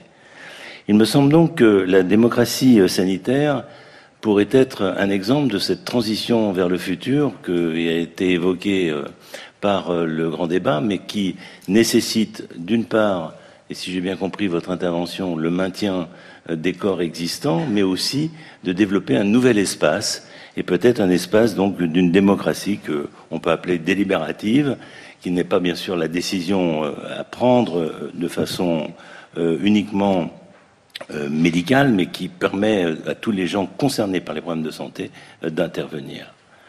Alors, les territoires dont on a parlé, c'est un mot qui est revenu très souvent, et je trouve que c'est la clé du système de santé futur. Bien sûr qu'il y a les statuts de praticiens hospitaliers, les règles de l'éducation nationale en termes de faculté de médecine, doivent être communs sur tout, le territoire français. Néanmoins, la prise en compte du phénomène médical dans un territoire donné me semble vraiment être la clé. Et je me prends la première question, pourquoi est-ce que la région n'a pas dans ses prérogatives le domaine de la santé et que d'autre part la région se subdivise en territoires de santé qui tiennent compte des transports, qui tiennent compte de la population et qui partent pour une fois vraiment un changement complet de paradigme, c'est-à-dire on part des besoins d'une population qui est définie territorialement avec une offre de soins qui vient répondre et non pas l'inverse comme ça s'est fait justement avec une, une possibilité trop grande d'installation peut-être trop libre. Une co-gouvernance à tous les niveaux, médical et administratif, car, comme vous le savez, la décision de donner, euh, je veux dire, aux administratifs euh, simplement le pouvoir, comme l'a voulu un ancien président de la République, dans tous les établissements, dans tous les domaines de la santé, a été une catastrophe qui a, euh, qui a participé, je dirais, au manque d'investissement de la plupart des équipes médicales et donc, en retour, bien sûr, par l'adhésion de nos concitoyens. Donc une responsabilité euh, territoire de santé et un débat qui se poursuit peut-être de cette façon me semble en tous les cas un point important. Pour terminer, je voudrais quand même aborder ce qui me caractérise, ce ne sera pas une surprise, euh, sur euh, la progression médicalement assistée, où là aussi, il y a, par contre, à l'inverse de ce qui vient d'être dit, sur le caractère exemplaire euh, de la recherche scientifique française, nous sommes en perte de vitesse totale. Nous étions euh, au début en France, nous étions participants aux recherches fondamentales, aux recherches cliniques et au développement du traitement de la reproduction. Aujourd'hui, il est très rare que des Français soient dans les congrès internationaux car la limitation je dirais, législative, et en particulier des problèmes de recherche, est telle qu'il n'y a plus de l'éclat euh, français qui existait auparavant. Il y a donc une véritable nécessité, mais je ne vais pas revenir dessus, de euh, rediscuter, bien sûr, et les lois de bioéthique ont été déjà abordées, et vous avez émis votre opinion, mais ce que je voudrais dire, c'est que étendre les indications de la PMA, pourquoi pas? Je veux dire, ça se discute et nous sommes plutôt favorables le nous représente la majorité des, médecins et des biologistes, mais on ne peut pas l'étendre si on a un procédé qui n'est pas à la hauteur des espérances. Entre mots, si les résultats ne sont pas là où ils devraient être. Or, pour qu'ils le soient, il faut qu'on remonte là aussi en arrière la prévention, l'information, la recherche et la possibilité fondamentale d'une vigilance éthique. Voilà quatre points dont je vois par le signal qui m'est fait que je ne peux pas développer, mais je le garde en réserve pour une autre fois. Merci beaucoup, René Mais c'est fondamental, ce plan, je dirais, la nécessité, je termine là-dessus, peut-être d'avoir un plan de lutte contre l'infertilité qui aborde toutes les questions de psychologique, biologique, recherche et mode d'action vis-à-vis de nos concitoyens. On va rajouter un plan, le plan sociologique avec Irène Terry, est sur la question de, de, la PMA et de la famille au sens large. Votre Point de vue, Irène Terry. Oui, Monsieur le Président, euh, merci aussi de cette invitation. Nous connaissons vos engagements sur la question de la bioéthique. Vous les avez rappelés, je n'ai aucune inquiétude sur ce point, mais en même temps, je suis sensible au fait, au recul successif de ce débat, de, de la conclusion, on va dire plutôt, de ce débat sur la bioéthique, qui devait avoir lieu en 2018, puis en 2019, dont on envisage peut-être qu'elle sera en 2020. Et le sentiment de beaucoup de nos concitoyens, c'est qu'il y a un malaise derrière ces reculs, et pas simplement des calculs d'opportunités politiques ou d'encombrement parlementaire. Alors je voudrais qu'on parle un peu de ce malaise. On a le sentiment qu'il y a en France, je dirais, un traumatisme euh, de, de la période du mariage pour tous, qui a été un moment très difficile pour le pays et qui a été paradoxalement pour les homosexuels de France l'année la pire de leur vie, alors même que nous étions en train, collectivement, de les intégrer au cœur de nos institutions.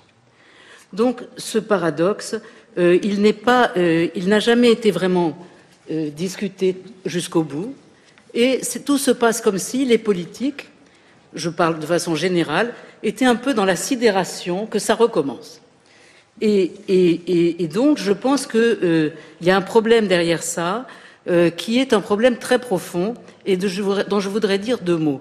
C'est simplement que pour moi, euh, ce qui est en train de se passer sur le mariage, sur la filiation, sur les transformations de la parenté, participe, on va dire, d'une nouvelle donne qui concerne les sexes et les sexualités. Cette nouvelle donne, elle est la traduction dans le lien social de euh, cette immense révolution humaine qui est la révolution de l'égalité des sexes. L'égalité des sexes, n'est pas simplement plus de droits pour les femmes, plus d'opportunités pour les femmes, dans une perspective comparative qui est indispensable, hein, mais qui n'est pas suffisante. C'est aussi une nouvelle règle du jeu social dans sa dimension sexuée, pour les rapports entre les hommes et les femmes, entre les femmes, entre les hommes. Et nous, nous venons de très loin. Jusqu'à présent, toutes les sociétés humaines ont vécu sur un principe de lien par la complémentarité hiérarchique. Louis Dumont nous l'a appris, la, hiérarchie, ce n'est pas la même chose que l'inégalité, c'est l'englobement de la valeur contraire. Et c'était la façon de se lier, un monde masculin, un monde féminin, une excellence masculine, une excellence féminine. Il faut comprendre pourquoi c'était si important, pour comprendre pourquoi aujourd'hui, au fur et à mesure que nous avançons dans cette, dans cette immense révolution de l'égalité des sexes, il y a du désarroi, parce que l'ancienne règle du jeu, elle devient de plus en plus obsolète, mais la nouvelle règle du jeu, c'est quoi les valeurs fondamentales hein, Pas seulement l'égalité, c'est quoi la valeur fondamentale du lien de couple, du lien de filiation? C'est quoi la valeur comment on, comment on se repère en matière de civilité sexuelle? C'est ça aussi. Il y, a, un désarroi, et ce désarroi crée des mouvements d'abord des, mouvements contre-révolutionnaires, très clairement, hein, qui ne sont pas simplement la résistance, mais des, mouvements opposés, et des crispations identitaires qui font que ces questions peuvent embraser la planète. Comme elles ont, comme elles ont à leur niveau embrasé un peu la France euh, il y a, euh, quelques années. Et donc, je, je suis partie de cette question pour dire une chose.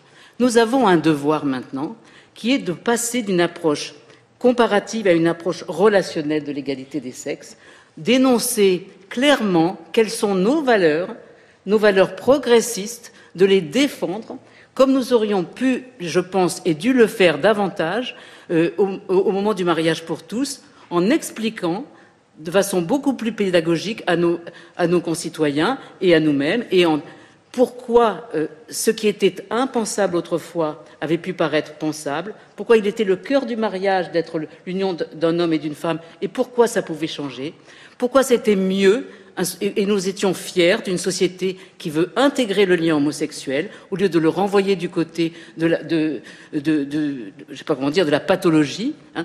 et, et, ça, nous ne l'avons pas fait.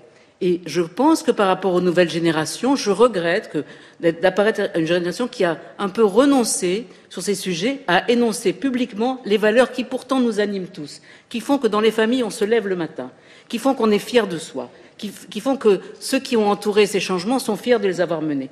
Nous devons avoir un discours positif et ne plus penser que c'est une façon de revenir à une sorte de modèle unique. Non, un discours sur les valeurs communes qui transcendent nos, différences et qui fasse que face aux contestations qu'il y a sur ces sujets, où l'Occident est quelquefois pointé du doigt comme le lieu de l'immoralité, le lieu dans lequel euh, les femmes ne sont plus respectées, etc.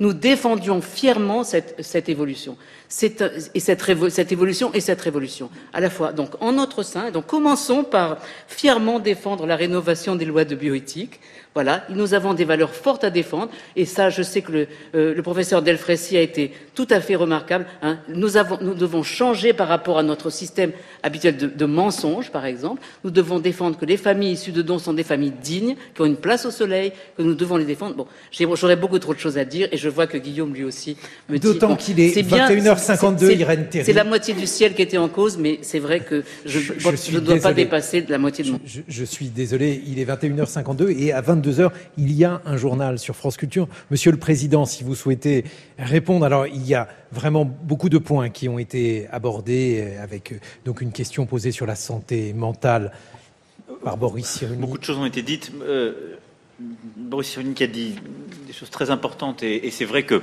ça rejoint ce qui était dit tout à l'heure. Agathe Cagé sur la notion d'investissement et, la différenciation, et, j'adhère à ce point le fait qu'on ne peut pas mettre toutes les dépenses publiques, comme on dit souvent, au, même, stade. Et, c'est vrai qu'un des défauts qu'on a dans nos politiques publiques, euh, et ça il faut y remédier, c'est qu'on met, on met en fait cette dépense comme une n'importe quelle dépense publique qui viendrait au fond euh, corriger ou compléter telle ou telle autre chose. Et vous l'avez démontré, ça a été parfaitement démontré par plusieurs autour de cette table. On sait que beaucoup se forgent dès le plus jeune âge, dès le plus jeune âge. Euh, on sait que, ce, et vous l'avez montré, ça se structure par les conditions affectives, par l'alimentation, par euh, le contexte. Je tourne vers Stanislas qui a beaucoup aussi écrit et dit sur ce sujet. Et donc, euh, là-dessus, on a un début de réponse. Je pense qu'il faut l'accélérer, l'intensifier. Et c'est vrai que par définition, les enfants sont les grands absents de, ce débat, en tout cas ceux de cette toute petite enfance, et seuls les chercheurs, euh, les spécialistes peuvent défendre, euh, cela. On a, apporté un début de réponse euh, en mettant plus d'investissements sur la table pour l'accompagnement des, des, futures mères dès le quatrième mois et permettre d'apprendre justement à nourrir, à accompagner l'enfant, en particulier dans les milieux les, plus défavorisés, à travers la, PMI. Euh, c'est ce qu'on a décidé de commencer à faire pour aussi accompagner euh, les premiers mois, ce qu'on fait avec euh, justement l'obligation d'aller à l'école maternelle dès trois ans, qui permet de, mettre tout le monde pour le temps plein scolaire dans ces mêmes rails, mais on a encore beaucoup à faire pour mieux éduquer, mieux apprendre le métier d'être parent et mieux accompagner. Et les exemples que vous avez donnés, c'est vrai, l'illustrent parfaitement. Quand on regarde le modèle finlandais, par exemple, bah, il a des vrais résultats éducatifs, cognitifs, euh, d'inclusion sociale, etc. Et donc là-dessus, euh, je suis euh, profondément convaincu et je pense qu'il faut qu'on aille plus loin. Et donc qu'on investisse davantage. Et ça doit être un des points de sortie du débat. Sur l'autisme, on l'a fait. Là aussi, le plan est en train de se déployer, mais en s'inspirant justement de ces modèles-là, avec le, diagnostic en particulier euh, systématique, qui était un de nos points faibles. Euh, alors, il y a toujours le, débat ensuite sur les structures. C'est vrai qu'on en a moins qu'ailleurs, mais je dirais que surtout on diagnostique plus tard, et du coup on inclut aussi beaucoup moins dans l'école.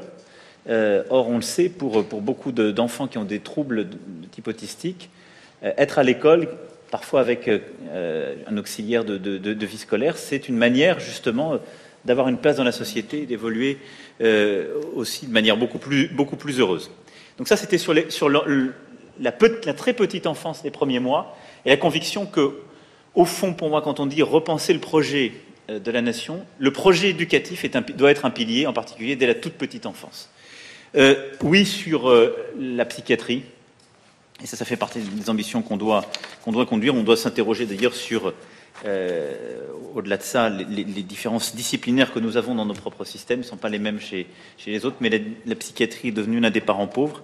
Et, je ne reviens pas sur les chiffres que vous avez donnés, donc je suis totalement d'accord. Sur euh, euh, l'investissement dans la recherche et son attractivité, c'est un deuxième vrai levier.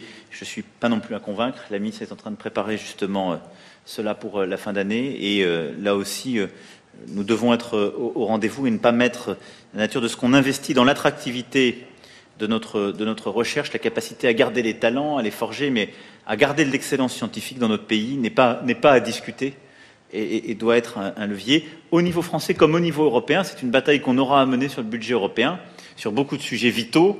Euh, nous sommes en train de décrocher. Euh, pense en intelligence artificielle, parce que Cédric Villani qui est avec nous. L'Europe, c'est 10% des investissements publics-privés en intelligence artificielle. Et donc là aussi, on a non seulement à remettre de l'investissement public, mais euh, à, réussir à remobiliser de l'investissement privé euh, euh, en parallèle. Mais on a un choix, nous, publics, à faire et, il devrait être au rendez-vous. sur ce sujet, le professeur Friedman aussi évoqué ce point. Alors, sur santé et territoire, vous avez parfaitement, parfaitement raison. Le grand sujet des compétences, moi je, je l'ai dit tout à fait ouvert et même je pense qu'il est souhaitable qu'on ait un temps de décentralisation. Après, je pense qu'on a trop peu territorialisé nos politiques de santé. La loi santé apporte une réponse à ça en ce qu'elle décloisonne le public et le privé à l'échelle d'un territoire en permettant ces, flexibilités. Et c'est vrai que notre organisation aujourd'hui fait que l'insécurité, l'inquiétude de nos concitoyens sur les territoires se nourrit de principalement deux choses, enfin trois choses. La fermeture des services publics en général, mais c'est l'école et la santé. Quand une classe ferme ou quand il n'y a plus le médecin, c'est pas forcément l'hôpital, mais quand il n'y a plus la personne qui soigne qui est là, c'est l'inquiétude parce que la vie normale ne peut plus être et on ne se projette plus.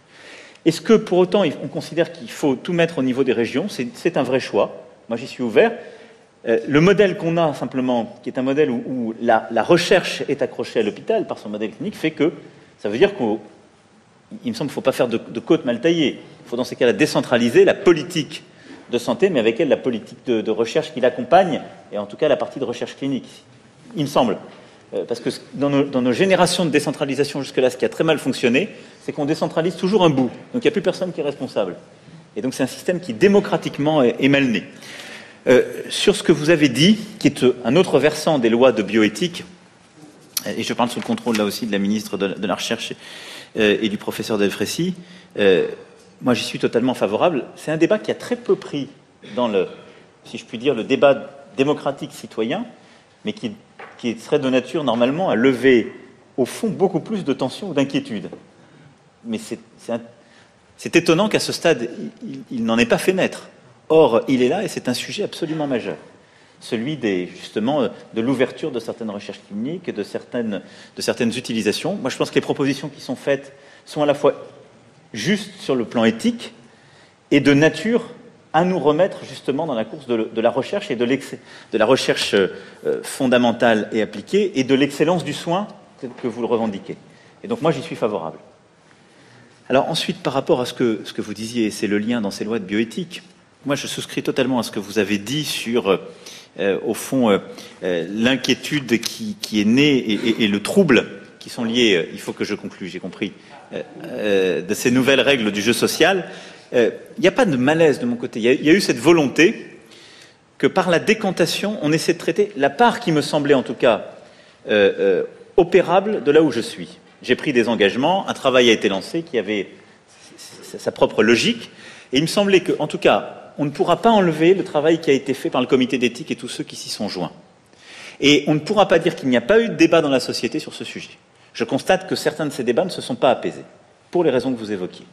Ensuite, là, on est dans un temps qui m'a paru nécessaire, qui est le temps du débat de tous les groupes parlementaires, pour que là aussi, il ne puisse pas y avoir en quelque sorte une capture et une espèce d'anti-jeu qui se fasse. Mais pour moi, la décision vient. Le Premier ministre a annoncé le calendrier qui est celui du gouvernement, qui est celui de juin.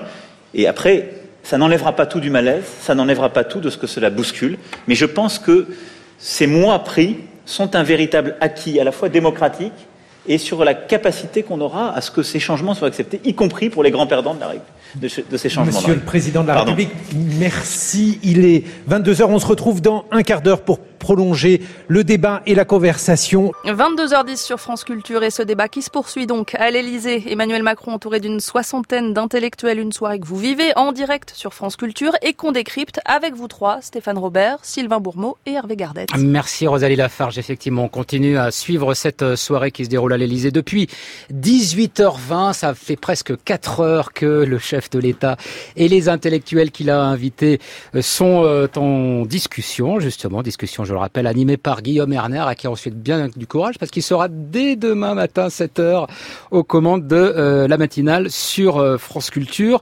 Stéphane Robert, Sylvain Bourmeau, on avait déjà fait un point il y a deux heures, à 20 heures. Vous aviez évoqué un parallèle entre la façon qu'avait Emmanuel Macron de, de, répondre aux questions et euh, la façon dont on peut jouer à certains jeux vidéo, notamment les Sims, qui consistent à, essayer d'ajouter de, des blocs les uns aux autres pour construire euh, une ville. Deux heures plus tard, euh, vous iriez chercher une comparaison de quel côté, Sylvain Bourmeau par rapport à ce qui s'est raconté. On a beaucoup parlé de laïcité, on a parlé de l'Algérie, on a parlé de questions de bioéthique, d'éducation.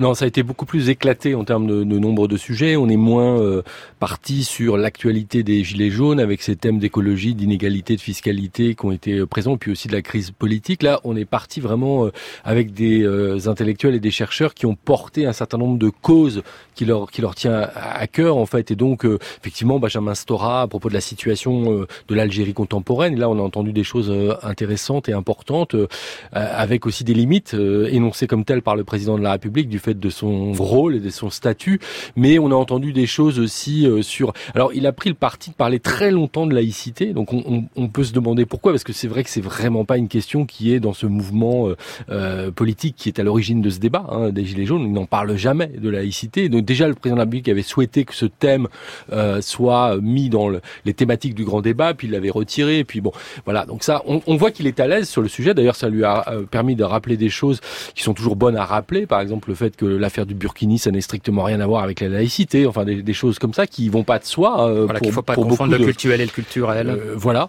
Bon, il est à l'aise sur le sujet. Alors, est-ce que c'est pour ça qu'il s'est étendu? Après, jusqu'à la bioéthique à la fin de cette de ce deuxième euh, moment, euh, finalement, les sujets sont sont, sont vastes et, et c'est, il y a eu peut-être davantage euh, de, euh, de dialogue, j'ai l'impression, dans cette deuxième partie entre euh, les chercheurs et, le président. On avait davantage de sentiments sur un certain nombre de sujets qui parlaient la même langue, ce qui est moins le cas s'agissant de politique publique, d'économie, de, d'inégalité, où là, l'écart semblait assez grand. Vous êtes d'accord avec ça, Stéphane Robert Oui, alors pour revenir sur la laïcité, parce que c'est vrai qu'il a pris un, il a pris euh, un quart d'heure, presque 20 minutes hein, sur cette question-là. Euh, il a été questionné depuis le début, depuis qu'il est élu, il est questionné sur cette question euh, de la laïcité. Il doit s'exprimer, il reporte la chose. Euh, il y a eu récemment le fait que est-ce qu'il fallait modifier ou aménager la loi de 1905 euh, séparation de l'Église et d'État. Et, il est questionné là-dessus. Donc, je pense qu'il a pris le temps là de définir un certain nombre de choses et de poser un petit peu clairement sa vision euh, des choses. Et, il a, clarifié effectivement euh, un certain nombre de choses. en, termes de laïcité, ma vision est très claire. C'est 1905 et rien que 1905. Euh, il a dit aussi qu'on avait un, sujet euh, avec l'islam. Euh, il, a, il a dit qu'il fallait pacifier cette relation avec l'islam, mais qu'il y avait une soumission, enfin pas une soumission, c'est pas une soumission, c'est pas le, mais il devait y avoir une séparation radicale entre euh, l'Église euh, et l'État, qu'il ne devait pas y avoir d'immixtion euh, des affaires de religion dans, la, dans l'affaire de l'État. Il fallait que. Voilà, il citait d'ailleurs les, les, frères musulmans hein, pour justement prendre une illustration de ce que peut représenter cette immixtion, en disant bah voilà, il faut faire en sorte que ces organisations-là ne soient absolument, comment dire, claires sur le fait que on ne peut pas mélanger le politique et le religieux. Exactement. Et il disait que ça, alors il a dit que ça commençait à l'école euh, mais qu'il ne s'agissait pas d'enseigner un catéchisme républicain. Donc il fait bien la séparation entre euh, une république qui doit rester euh, neutre. Véritablement défini, et ça c'était assez intéressant, et c'est peut-être pour ça qu'il a pris longuement le temps de le faire, c'est qu'il est questionné depuis deux ans maintenant, un peu plus de presque deux ans qu'il est élu, sur cette question-là, il a, il a pris le temps de définir un peu les choses. Il a évoqué aussi, c'est ce que vous disiez Sylvain Bourmeau, l'Algérie, en réponse notamment à une question de, Benjamin Stora, en disant alors euh, qu'il avait, en gros, qu'il partageait la même, euh, le même point de vue que, Benjamin euh, Stora, euh, l'historien, mais que les contraintes qui sont les siennes faisaient qu'il ne pouvait pas véritablement le dire, ce qui a fait un petit peu la salle. Il a notamment annoncé qu'il y aurait un sommet des deux rives en juin, sommet des deux rives, c'est-à-dire du côté des deux rives de la Méditerranée, avec des pays du Maghreb notamment, et puis des pays européens. Et puis, il a aussi lancé cet appel aux intellectuels, à la société civile, justement, en disant ce n'est pas moi qui peux grand-chose sur la question algérienne, parce qu'on a compris qu'il était un peu tenu par euh, la parole diplomatique, mais c'est à vous euh, de dire les choses. Écoutons Emmanuel Macron. Pour le coup, vous êtes beaucoup plus à même que moi d'agir efficacement. Qu'est-ce que vous voulez dire C'est-à-dire que la société civile, l'académique, le monde intellectuel, l'Algérie est un pays jeune, où pendant trop d'années, moi je l'ai dit quand je me suis rendu en Algérie, on a considéré que l'avenir d'un jeune Algérien ou d'une jeune Algérienne qui voulait réussir, c'était venir faire ses études en France. Moi j'étais frappé même quand on offrait des programmes avec les ministres euh, en Algérie, les gens disaient ça, ça n'a pas l'air terrible. Et donc il y a quelque chose à faire avec les milieux académiques, scientifiques, intellectuels et les échanges qu'il peut y avoir entre intellectuels. Ça, c'est quelque chose de très utile et qui est qui n'est, si je puis dire, pas entouré euh, ou nimbé de, soupçons. Voilà un très court extrait de cette longue soirée qui va se poursuivre